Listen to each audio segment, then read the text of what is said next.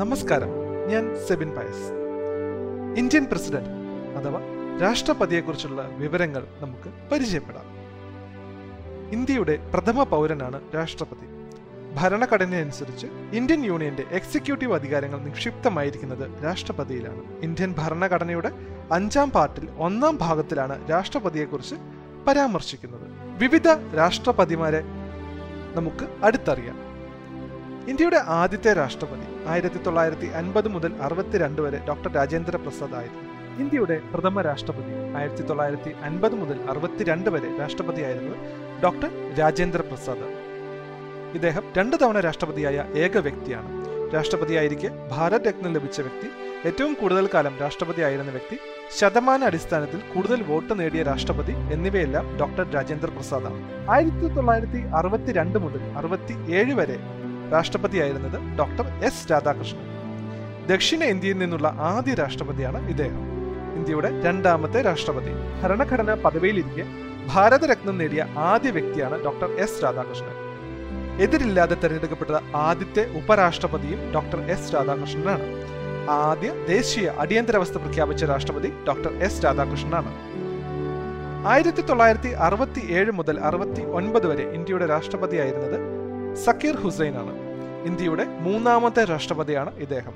ഏറ്റവും കുറച്ചു കാലം രാഷ്ട്രപതിയായ വ്യക്തി, അധികാരത്തിലിരിക്കെ അന്തരിച്ച ആദ്യ രാഷ്ട്രപതി, രാജ്യസഭാംഗമായ ശേഷം രാഷ്ട്രപതിയായ ആദ്യ വ്യക്തി എന്നിവയെല്ലാം ഡോക്ടർ സക്കീർ ഹുസൈൻ ആണ്.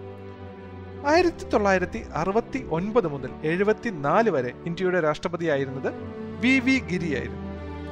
ഇന്ത്യയിലെ ആദ്യത്തെ ആക്ടിംഗ് പ്രസിഡന്റ്, സ്വതന്ത്ര സ്ഥാനാർത്ഥിയായി മത്സരിച്ച് രാഷ്ട്രപതിയായ വ്യക്തി, സെക്കൻഡ് പ്രിഫറൻസ് വോട്ടെണ്ണലിലൂടെ ജയിച്ച രാഷ്ട്രപതി, കേരള ഗവർണർ ആയതിനു ശേഷം രാഷ്ട്രപതിയായ വ്യക്തി, ചന്ദ്രനിൽ സ്ഥാപിച്ച ലോഹ ഫലകത്തിൽ ഒപ്പിട്ട രാഷ്ട്രപതി, ഏറ്റവും കുറഞ്ഞ ഭൂരിപക്ഷത്തിൽ വിജയിച്ച രാഷ്ട്രപതി എന്നിവയെല്ലാം വി വി ഗിരിയാണ്. ആയിരത്തി തൊള്ളായിരത്തി എഴുപത്തി നാല് മുതൽ എഴുപത്തി ഏഴ് വരെ ഇന്ത്യയുടെ രാഷ്ട്രപതിയായിരുന്നത് ഫഖ്റുദ്ദീൻ അലി അഹമ്മദ്. ഉപരാഷ്ട്രപതിയാകാതെ അഥവാ രാജേന്ദ്ര പ്രസാദിന് ശേഷം രാഷ്ട്രപതിയായ ആദ്യ വ്യക്തിയാണ് ഫഖ്റുദ്ദീൻ അലി അഹമ്മദ്. ആദ്യത്തെ ആഭ്യന്തര അടിയന്തരാവസ്ഥ പ്രഖ്യാപിച്ച രാഷ്ട്രപതി, ഇരുപതാം നൂറ്റാണ്ടിൽ ജനിച്ച ആദ്യ രാഷ്ട്രപതി എന്നീ വിശേഷണങ്ങളും ഫഖ്റുദ്ദീൻ അലി അഹമ്മദിന് ചേരുന്നതാണ്. ആയിരത്തി തൊള്ളായിരത്തി എഴുപത്തി ഏഴ് മുതൽ ആയിരത്തി തൊള്ളായിരത്തി എൺപത്തി രണ്ട് വരെ ഇന്ത്യയുടെ രാഷ്ട്രപതിയായിരുന്നത് നീലം സഞ്ജീവ റെഡ്ഡി. ലോക്സഭാ സ്പീക്കർ ആയ ശേഷം രാഷ്ട്രപതിയായ വ്യക്തി, എതിരില്ലാതെ തെരഞ്ഞെടുക്കപ്പെട്ട ആദ്യ രാഷ്ട്രപതി, ബിരുദധാരിയല്ലാത്ത ആദ്യ രാഷ്ട്രപതി എന്നീ വിശേഷണങ്ങൾ നീലം സഞ്ജീവ റെഡ്ഡിക്ക് ചേരുന്നതാണ്. ആയിരത്തി തൊള്ളായിരത്തി എൺപത്തി രണ്ട് മുതൽ എൺപത്തി ഏഴ് വരെ ഇന്ത്യയുടെ രാഷ്ട്രപതിയായിരുന്ന വ്യക്തി ഗ്യാനി സെയിൽ സിംഗ്. ഇന്ദിരാഗാന്ധി വധിക്കപ്പെടുമ്പോൾ ഇന്ത്യൻ രാഷ്ട്രപതിയായിരുന്ന വ്യക്തിയാണ് ഗ്യാനി സെയിൽ സിംഗ്. സുവർണക്ഷേത്രത്തിലെ ബ്ലൂ സ്റ്റാർ ഓപ്പറേഷൻ സമയത്തെ രാഷ്ട്രപതി, പോക്കറ്റ് വീറ്റോ ആദ്യമായി ഉപയോഗിച്ച രാഷ്ട്രപതി എന്നിവയെല്ലാം ഗ്യാനി സെയിൽ സിംഗിന്റെ വിശേഷണങ്ങളാണ്. ആയിരത്തി തൊള്ളായിരത്തി എൺപത്തി ഏഴ് മുതൽ ആയിരത്തി തൊള്ളായിരത്തി തൊണ്ണൂറ്റി രണ്ട് വരെ ഇന്ത്യയുടെ രാഷ്ട്രപതിയായിരുന്നത് ആർ വെങ്കട്ടരാമൻ. ചൈന സന്ദർശിച്ച ആദ്യ ഇന്ത്യൻ രാഷ്ട്രപതി, തമിഴ്നാടിന്റെ വ്യവസായ ശില്പി എന്നറിയപ്പെടുന്ന രാഷ്ട്രപതി, ജസ്റ്റിസ് വി ആർ കൃഷ്ണയ്യരെ പരാജയപ്പെടുത്തി രാഷ്ട്രപതിയായ വ്യക്തി എന്നീ വിശേഷണങ്ങൾ ആർ വെങ്കട്ടരാമന് ചേരുന്നതാണ്. ആയിരത്തി തൊള്ളായിരത്തി തൊണ്ണൂറ്റി രണ്ട് മുതൽ ആയിരത്തി തൊള്ളായിരത്തി തൊണ്ണൂറ്റി ഏഴ് വരെ ഇന്ത്യയുടെ രാഷ്ട്രപതിയായിരുന്നത് ശങ്കർ ദയാൽ ശർമ്മ. ഇന്ത്യയുടെ ഒൻപതാമത്തെ രാഷ്ട്രപതിയായിരുന്നു ശങ്കർ ദയാൽ ശർമ്മ. സംസ്ഥാന മുഖ്യമന്ത്രിയായ ശേഷം രാഷ്ട്രപതിയായ വ്യക്തിയാണ് ശങ്കർ ദയാൽ ശർമ്മ. കേംബ്രിഡ്ജ് യൂണിവേഴ്സിറ്റി നിയമ അധ്യാപകനായിരുന്ന വ്യക്തിയാണ് ശങ്കർ ദയാൽ ശർമ്മ.